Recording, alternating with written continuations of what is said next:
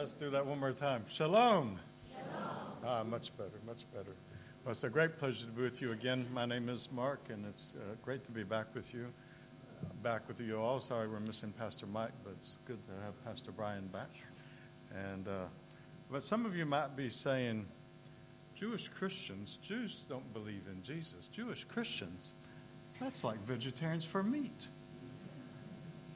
Now, some of you might chuckle at that, but actually, that is a common reaction. Sometimes it's said with hostility, and sometimes it's simply a refusal to take our message seriously. But the truth is that many of our own colleagues had that same reaction before coming to receive Jesus as their Messiah.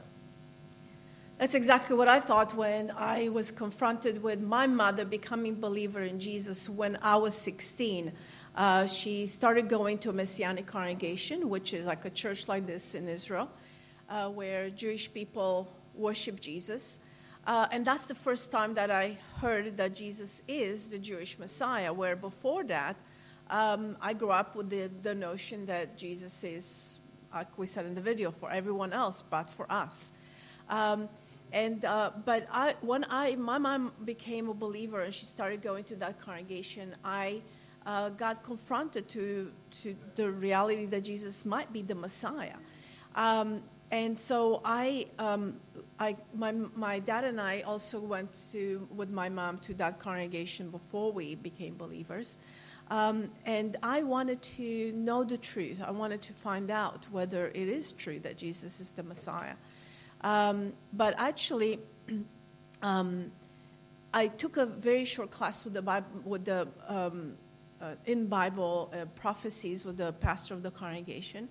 Um, but what I wanted to do is I wanted to prove to myself that Jesus is not the Messiah, because if it, he, he is, um, and I believe in him, um, I knew that I would be persecuted because that's the reality that I saw in Israel. Most Jewish people who believe in Jesus. As a matter of fact, just um, um, not uh, just a few weeks ago, there was um, a big um, worship um, sort of concert that was going on in, in, in, Jerusalem, and Orthodox Jewish people came to the door and, the, and they didn't allow uh, people to come in because they said, well, that's that they they thought that basically that is not a Jewish thing to do. They're trying to uh, steal Jewish souls, and that's one of the Jewish Orthodox people think that those who believe in Jesus um, are stopping to, from be, being uh, believers in Jesus. And that's what I thought as well. Um, but when I studied those prophecies, most of what we're actually we're going to hear from Mark, um, most of them, not all of them, because there are over 300 prophecies. Um, I started getting a picture of who the Messiah is. And then when I took a, a look at uh, what the New Testament says about Jesus, I saw that those two are identical. And even if I knew that I had to go against the stream of most of my friends and relatives, I had to follow the truth because I saw it with my own eyes. And interestingly enough, when I shared the gospel with um, uh, one person, one of the first people that I shared the gospel with, uh, he said, Funny, you look normal. Meaning that it must be abnormal to believe in Jesus as the Messiah if you're a Jewish person. But why is this? Why do so many people find the idea of Jewish people believing in Jesus to be an oxymoron, a contradiction in terms? Well, this morning I'd like to take a few moments to share with you about the Jewish view of Jesus. I'll also try to grasp what the idea of Messiah meant to the Jewish people during the time of Jesus, and most importantly, sorry, We'll look at some of the scriptures of the Hebrew Bible and see what they have to say about Messiah and how those passages relate to Jesus. So at this time, if you do have your Bibles with you or a Bible app, I'd like to invite you to turn to Matthew chapter 1. Matthew chapter 1, and I'll be reading for verses 18 to 25. Matthew chapter 1, beginning with verse 18. This is how the birth of Jesus Christ came about. His mother Mary was pledged to be married to Joseph, but before they came together, she was found to be a child through the Holy Spirit. Because Joseph, her husband, was a righteous man and did not want to expose her to public disgrace, he had in mind to divorce her quietly.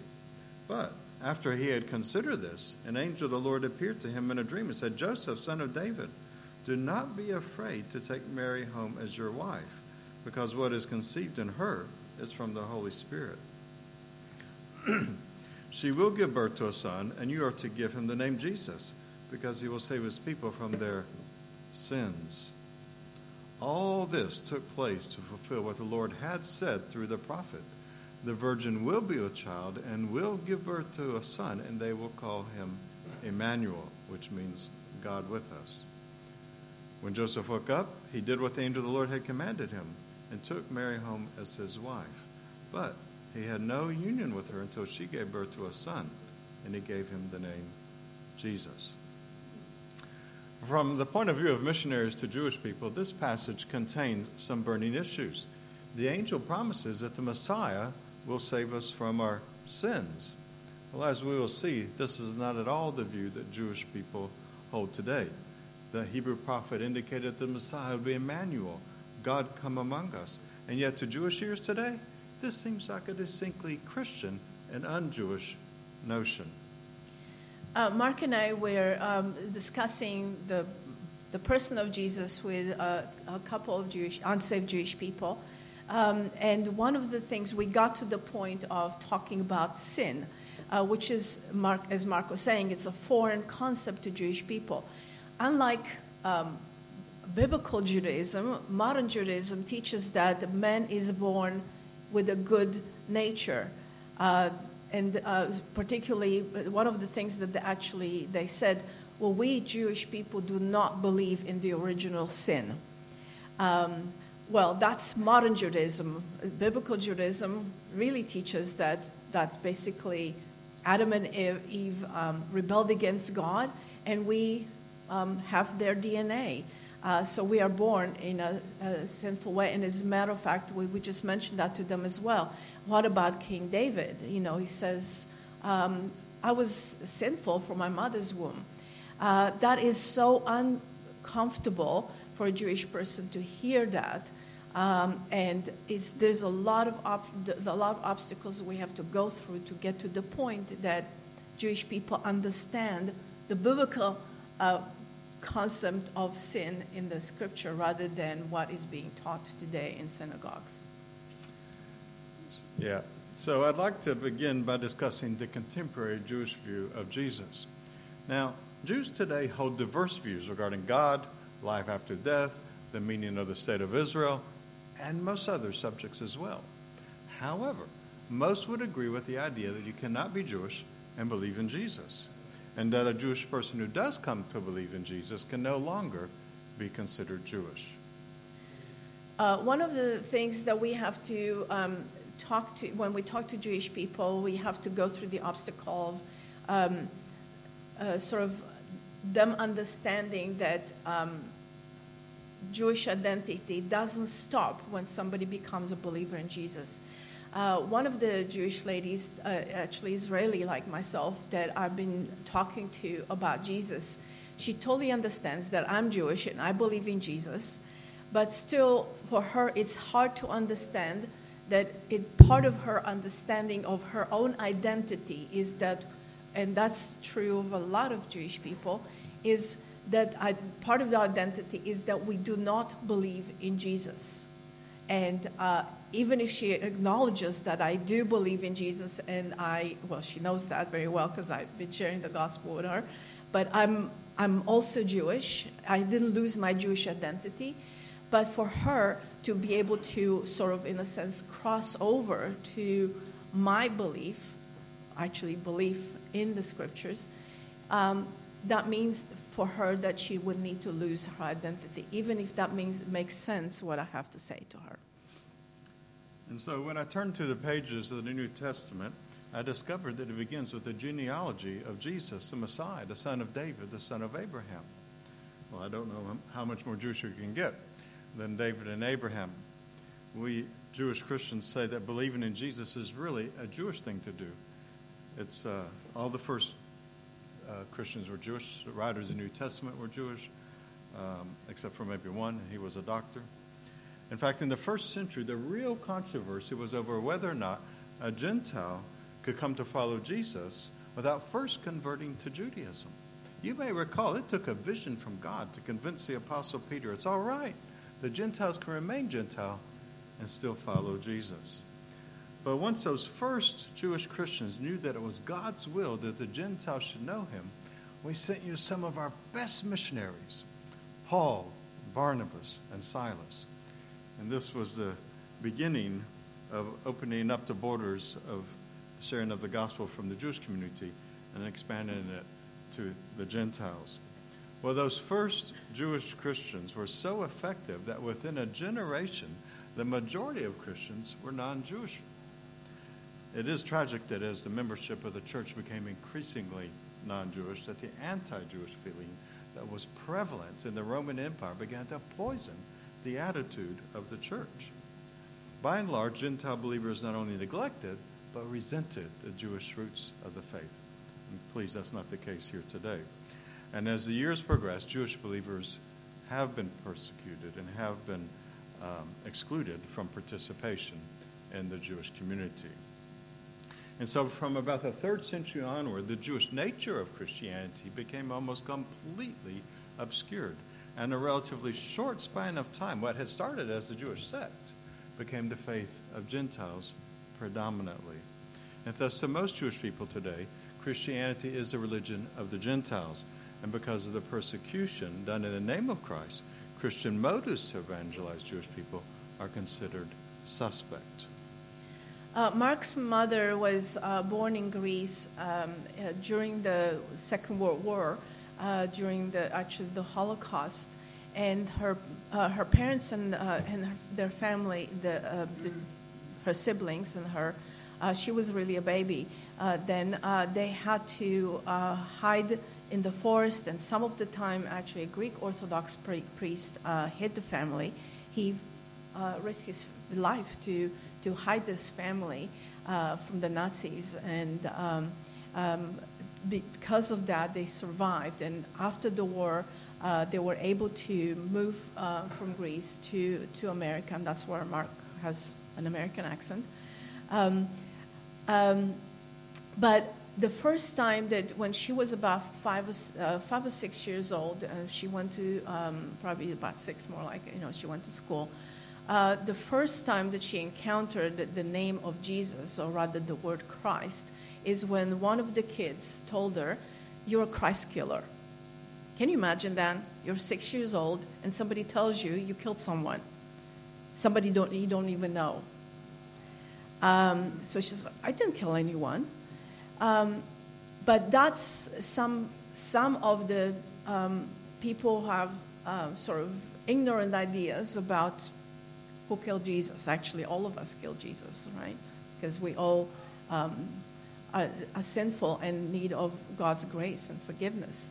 Um, but even after that traumatic experience of first time hearing the word Christ, uh, many years later, by God's grace, she did encounter the real Jesus, uh, who was gracious to her, and she became a believer in Jesus.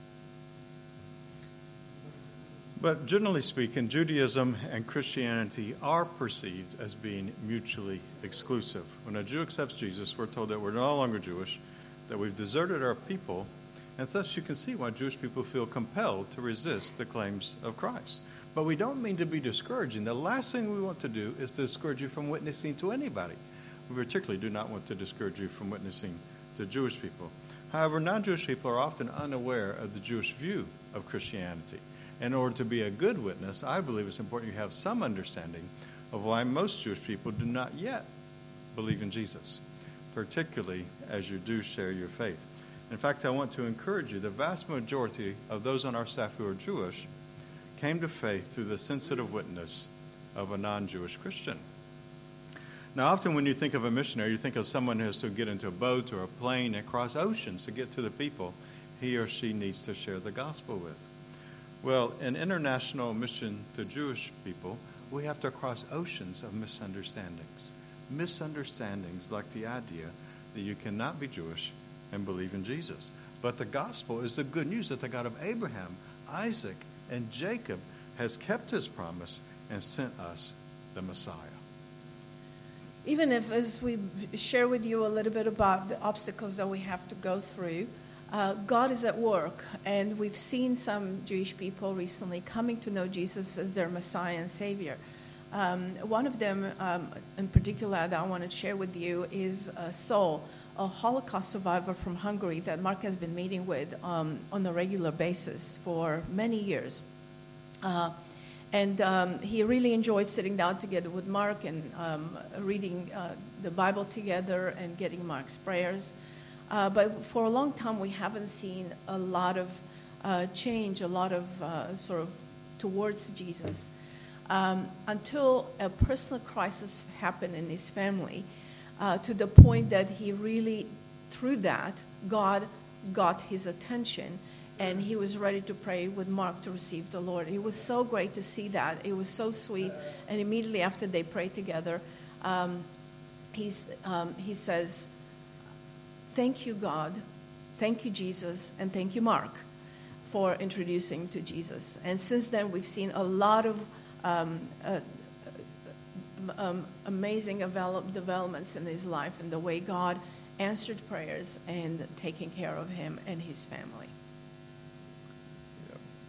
So, in the time of Jesus, the common understanding most people had of the Messiah was influenced by the political situation Jewish people found themselves in. You may recall that the land of Israel was under a cruel Roman occupation. And so, if you had asked a Jewish person at that time, What's wrong with the world? they would have answered you in one word Rome. If you'd asked a Jewish person, What is the Messiah going to save us from? the answer would have been equally easy the Messiah will deliver us from the Romans.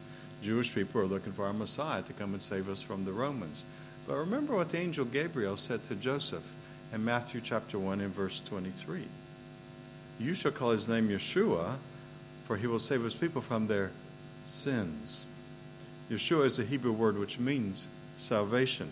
And so the angel said, You shall call his name salvation, because that is what he'll bring. Salvation from what? salvation from our sins. Now, to understand the sweep of messianic prophecy in the Hebrew Bible, we need to examine the very first messianic prophecy, which is found in the third chapter of Genesis. There we are shown the beginning of the problem of sin. Adam was told not to eat of the fruit of the tree of the knowledge of good and evil. He was told that if he did eat, he would surely die. Now you have to understand what was involved in that simple act of eating that piece of fruit. In order to eat that piece of fruit, Adam had to disbelieve God because God had forbidden him to eat that fruit and had warned him that to eat of that fruit would lead to certain death. And Adam had to want what the serpent had offered. Adam wanted to be like God. Up to this point, God had been the center of Adam's world, and Adam had lived a life of simple trust in God. Adam's sin is a perfect example of what all sin really involves. Sin involves our decision to become the center of our own lives. We become the center of our own worlds. We become our own little gods. And rather than trusting God and depending on Him by faith, we live for ourselves. Adam had disobeyed God, but didn't we hear God calling out to Adam, Where are you? Now, do you think that God did not know where Adam was? This was not a request for information, it was an invitation. For through sin, Adam had become alienated from the Lord. Adam's sin was that rather than submit to God, he wanted to stand in God's place. He wanted to be independent of God. And so God is calling out to Adam to come back. And that is the essence of repentance. In Hebrew, shuvah. But it's not just a bit of a turning from our sins, but it's a turning from our sins and turning to God, a complete turnaround. So in Genesis, we read about God's judgment on that sin. The ground would be cursed, and the man would certainly experience physical death, just as God had warned. But in Genesis 3, God also makes a promise. In Genesis chapter 3, God addresses Satan and says, I will put enmity between you and the woman, and between your seed and hers. He will crush your head, and you will strike his heel. Now, biblical society was patriarchal. Generations were traced through the sons and the fathers. Even today, Jewish people tend to speak of ourselves as a seed of Abraham, not of Sarah. Yet this promise of a deliverer was fulfilled when the virgin conceived and bore a son whose name was called Emmanuel, God come among us. The seed of the woman was a and Satan certainly bruised his heel because the Messiah certainly suffered. In fact, in Isaiah 53, the Messiah is called the man of suffering. But the suffering and death of Jesus was the atonement which removed our guilt of sin. And through his resurrection, Jesus emptied death of his power. The Messiah Jesus dealt Satan that crushing blow, just as Genesis 3:15 had predicted. But Genesis 3 does not only contain the first promise of the gospel, it also contains the first picture of atonement in the Bible. The book of Hebrews tells us that the animal sacrifices offered in the Old Testament were pictures of the sacrifice of Christ. And so it is appropriate that the story of the first sin contains not only the first promise of Jesus coming, but also the account of the first sacrifice. Genesis 3:21 tells us that the Lord God made garments of skin for Adam and Eve, which he used to clothe them with. Well, this implies the slaying of an animal in order to provide those garments. God has said to Adam that if he ate of the forbidden fruit, he would surely die. But perhaps Adam did not know what death meant. Perhaps he had never seen death. Perhaps Adam didn't understand his own mortality. But perhaps when he saw that animal bleed and die, he did understand his own mortality. But Adam himself did not die that day. A substitute died. And Adam went on to live a long life. Like all the animal sacrifices in the Hebrew Bible, this first sacrifice pictured how God would forgive the sinner without ignoring the sin by visiting the penalty on a substitute whom God appointed. All of those first sacrifices pictured what God would ultimately do for us through Jesus. Those first sacrifices pictured how God would forgive the sinner without ignoring the sin by visiting the pen, the sin, the penalty, by visiting the penalty upon a substitute whom God appointed.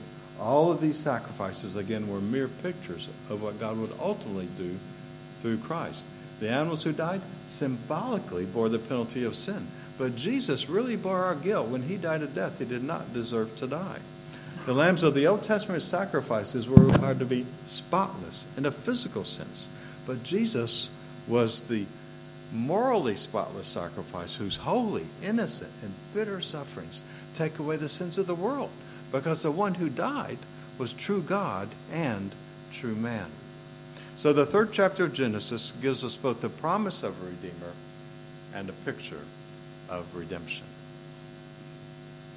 Now, as messianic prophecy in the Old Testament unfolds, it becomes more and more specific as the prophets built upon each other's teachings and as the time in history drew closer to the point where God would send his son. We've already seen in Genesis chapter 3:15 that God has made it clear that the Messiah would be the seed of the woman. That is, our Savior would come among us as a human being we're saved not by an angel, as some Jewish teaching would tell us, but by one who appeared in human history at the appointed time. In Genesis chapter 12, verses 2 and 3, as well as in Genesis chapter 22, we are told that the promised seed belongs to the people of Israel. In other words, the Messiah would be Jewish. And Genesis 49:10 becomes even more specific. The Messiah must come from the tribe of Judah. And later in several places we learned that the promised one would come from the line of David. And this can be found in Isaiah 9, 6, and 7, as well as in Psalm 89, verses 3 and 4, which reads I have made a covenant with my chosen one. I have sworn to David, my servant. I will establish your line forever and make your throne firm through all generations. And then we learn in Micah 5 2 that the Messiah would be born in Bethlehem, the city of David. Now, Micah 5 2 is a very interesting passage where it indicates that the Messiah would be more than a human being. Micah 5 2 says, But out of you, Bethlehem Ephrathah, will come for me one who will be ruler over Israel, whose origins are from of old, from the days of eternity. Now, who could that be? Who could be from the days of eternity? The one who appeared in Bethlehem is the eternal one. And Isaiah 9 speaks of a king to be born to the house of David. And yet it says of him, he will be called Wonderful Counselor, Mighty God, Everlasting Father, Prince of Peace. And Jeremiah 23 is perhaps the most explicit, for verse 5 says, The days are coming, declares the Lord, when I will raise up to David a righteous branch. This is the name by which he will be called, the Lord our righteousness. The one who is the branch of David's line is the Lord himself come among us. And most familiar to us are the messianic prophecies found in the book of Isaiah, or some have dubbed it the gospel according to Isaiah. For here we learn of the life and ministry of our Messiah. Here we learn that the one who would reign as king would first come as a suffering servant. The 53rd chapter of Isaiah is the centerpiece of messianic prophecy, and it speaks of his death as a suffering servant. I'd like us to read just a small portion of that, and so I'll be reading again from Isaiah chapter 53, verses 4 to 6. Isaiah chapter 53, verses 4 through 6. Surely he took up our infirmities and carried our sorrows. Yet we considered him stricken by God, smitten by him, and afflicted. But he was pierced for our transgressions, he was crushed for our iniquities. The punishment that brought us peace was upon him, and by his stripes we are healed. We all, like sheep, have gone astray. Each of us is turned to his own way, and the Lord has laid on him the iniquity of us all. Well, as a missionary to our Jewish people, you can imagine we, I've had numerous, we've had numerous occasions to share this passage with Jewish people. Uh, one case that comes to mind in particular is a couple of Israelis that you know speak speak and read Hebrew fluently. So we went through the 53rd chapter of Isaiah, verse to verse, verse from verse to verse, all the way to the end of the chapter they could see who it was talking about. They'd probably never seen this chapter in their own Bible, but they could see clearly who it was speaking about. And when we got to the end of the chapter, what did they say? Oh, there's got to be another explanation. It speaks so clearly of Jesus. But, uh, yeah. Um, and it's been used powerfully in sharing the good news of the Messiah with Jesus. But we do need your prayers so that people can see the, what it says and what it means clearly. Well, the prophets predicted what the angel said to Joseph. The Messiah would come to save his people from their sins. His very name, Yeshua, means salvation. But today, today, most of our people do not know him by that name. They do not know the salvation that he gives, and thus the reason for the existence of international mission to Jewish people, which Rachel will share with you a little more about in a few moments. But for now, we've spoken about how Jewish people think of Jesus. We talked about how the one who how the prophets prepared us for the one who would come by pointing us to the one who would be Emmanuel, God come among us. Though by right he would be king for us and for our salvation, he would come as a suffering servant. All of us are like Adam and Eve, turning from God, failing to trust God, setting up our lives to revolve around ourselves and hiding from the demands of God's holiness. God beckons us to return. He calls out to us, Where are you? We try to avoid his call, consciously or subconsciously. We want God to save us from the Romans. We want God to save us from a whole host of problems. But do we really want God to save us from our sins? That would mean surrendering our lives to God. And it is scary to welcome a Lord who leads us to a cross. Well, let's pray, and then Rachel will come up. God, give us the grace during this time to say with our whole hearts, O come, O come, Emmanuel. Come, Emmanuel, and set us free from the captivity of our sins to love and to obey you. I ask this in the powerful name of Yeshua, in the name of Jesus. Amen.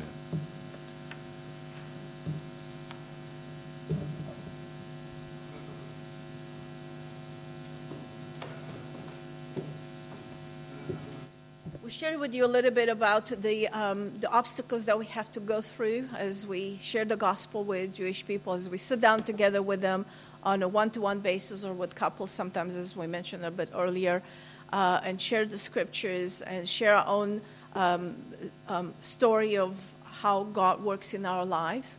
Um, and it is a tough ministry. Um, but um, God is at work, and we, uh, we know that He's, that's His basically His, um, his work of trying to bring His own people, uh, Jesus' own people, to, to Himself. Um, and we need your prayers. Um, as you came in, you should have received one of those cards. Um, may I ask you to um, take it out and notice that the card is perforated on one side? Anybody who didn't receive one of those cards, could you put? Oh, um, maybe, possibly, can we get some more? There should be some more there. If you put your hand up, uh, it would be great. Because everybody needs to have one. Um, because uh, we have a sort of like a um, traditional thing to do that we do. We um, we we we tear the card in two at the count of three. Just funny thing to do. I'm just waiting to make sure that everybody gets one. So if you got the card, you will see that it's perforated on one side, and if you're bending it back and forth on that perforation, it will be easier to um, to tear it. Um, what actually I like to do is I like to count in Hebrew, and everybody knows Hebrew here, right? Well, if you don't know, you need to start practicing, because that's the language that you need to know in heaven. You think I'm joking? Yes, I am. But the good news is, once you're there, you'll know it instantly. But this side of heaven, we need to practice. So, are we ready? Great. Achat, shtaim, shalosh four, five, six. That's good. So unless you've done something creative, you should have two cards, one smaller, one larger. I'd like to draw attention to the smaller card. Um, it looks like a bookmark. It's designed to be that way. And Mark and I will be honored if you like to take it home with you and um, maybe put it in your Bible or on the fridge where hopefully you go to those two places every day. Um, and then we'll, you, when you see our picture, you'll remember to pray for our ministry so we'll see more uh, Jewish people come to know Jesus as their Messiah and Savior. Um, the other card is um, for you to fill out if you like to receive our uh, prayer letter that specifically tells you how you can pray for those people that we minister to. And it's really exciting to see the, uh, how God is working through the prayers of our brothers and sisters like you.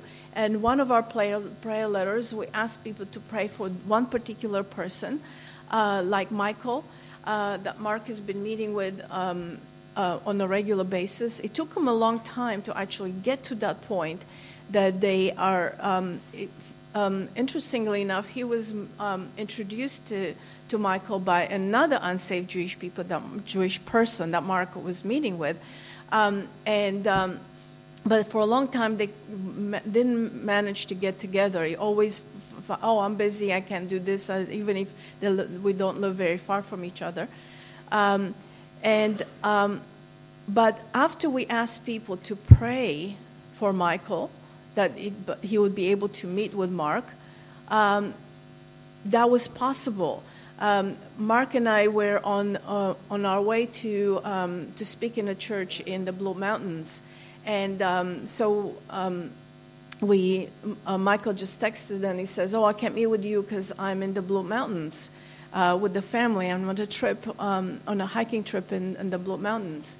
And so we said, "Well, interesting enough that that's where we're we're heading, and that if you want to meet there, um, that'll be really great." So Michael saw that as a um, sort of um, we call that a God incidence, but for him it was a a good um, sort of a, a, good sign that he has to meet with us. Uh, so that was the beginning of us actually getting together with Michael, and since then, um, Mark and Michael has, have been meeting together uh, for quite a while because we asked people to pray for Michael, and God answered those prayers. So it's exciting when we ask people to pray for people, and then you see that the results of your prayers in the next letter. Uh, and it's uh, quite interesting. We've seen a lot of progress in Michael's life as Mark meets with him. Uh, so we'll please continue to pray for Michael that he got he gets to the point that he actually accepts Jesus as his Messiah and Savior.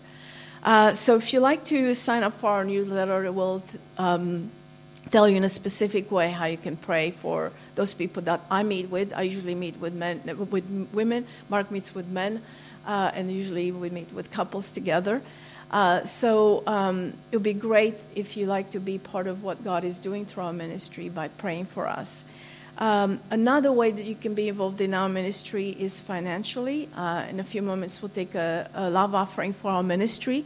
Uh, it would be great if you, um, God puts it on your heart to um, um, participate in what God is doing through our ministry um, by not only praying for us, but also give a gift to our ministry. And you can see on the card itself and also in the um, the screen in front of you ways that you can do that direct deposit credit card uh, we, yeah with yeah credit cards. Uh, also mark and i will be somewhere in the back or where we have morning tea um, and we have a square that if you like to give by credit card uh, we, um, we can um, take your um, gift to us uh, right on the spot. Um, and also the small card where there's a QR code and also on the screen uh, where you can actually I can see yeah you, uh, is it working the QR code um, so if um, the QR code you can uh, sign up for our newsletter online and also give online if you like to um, to do that.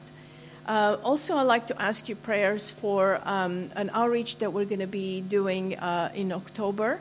Um, uh, we're going to be um, at a, um, a, sort of a new age marketplace called uh, Mind, Body, Spirit. Um, I don't know if you have seen, have heard about that. Some of you have heard about that.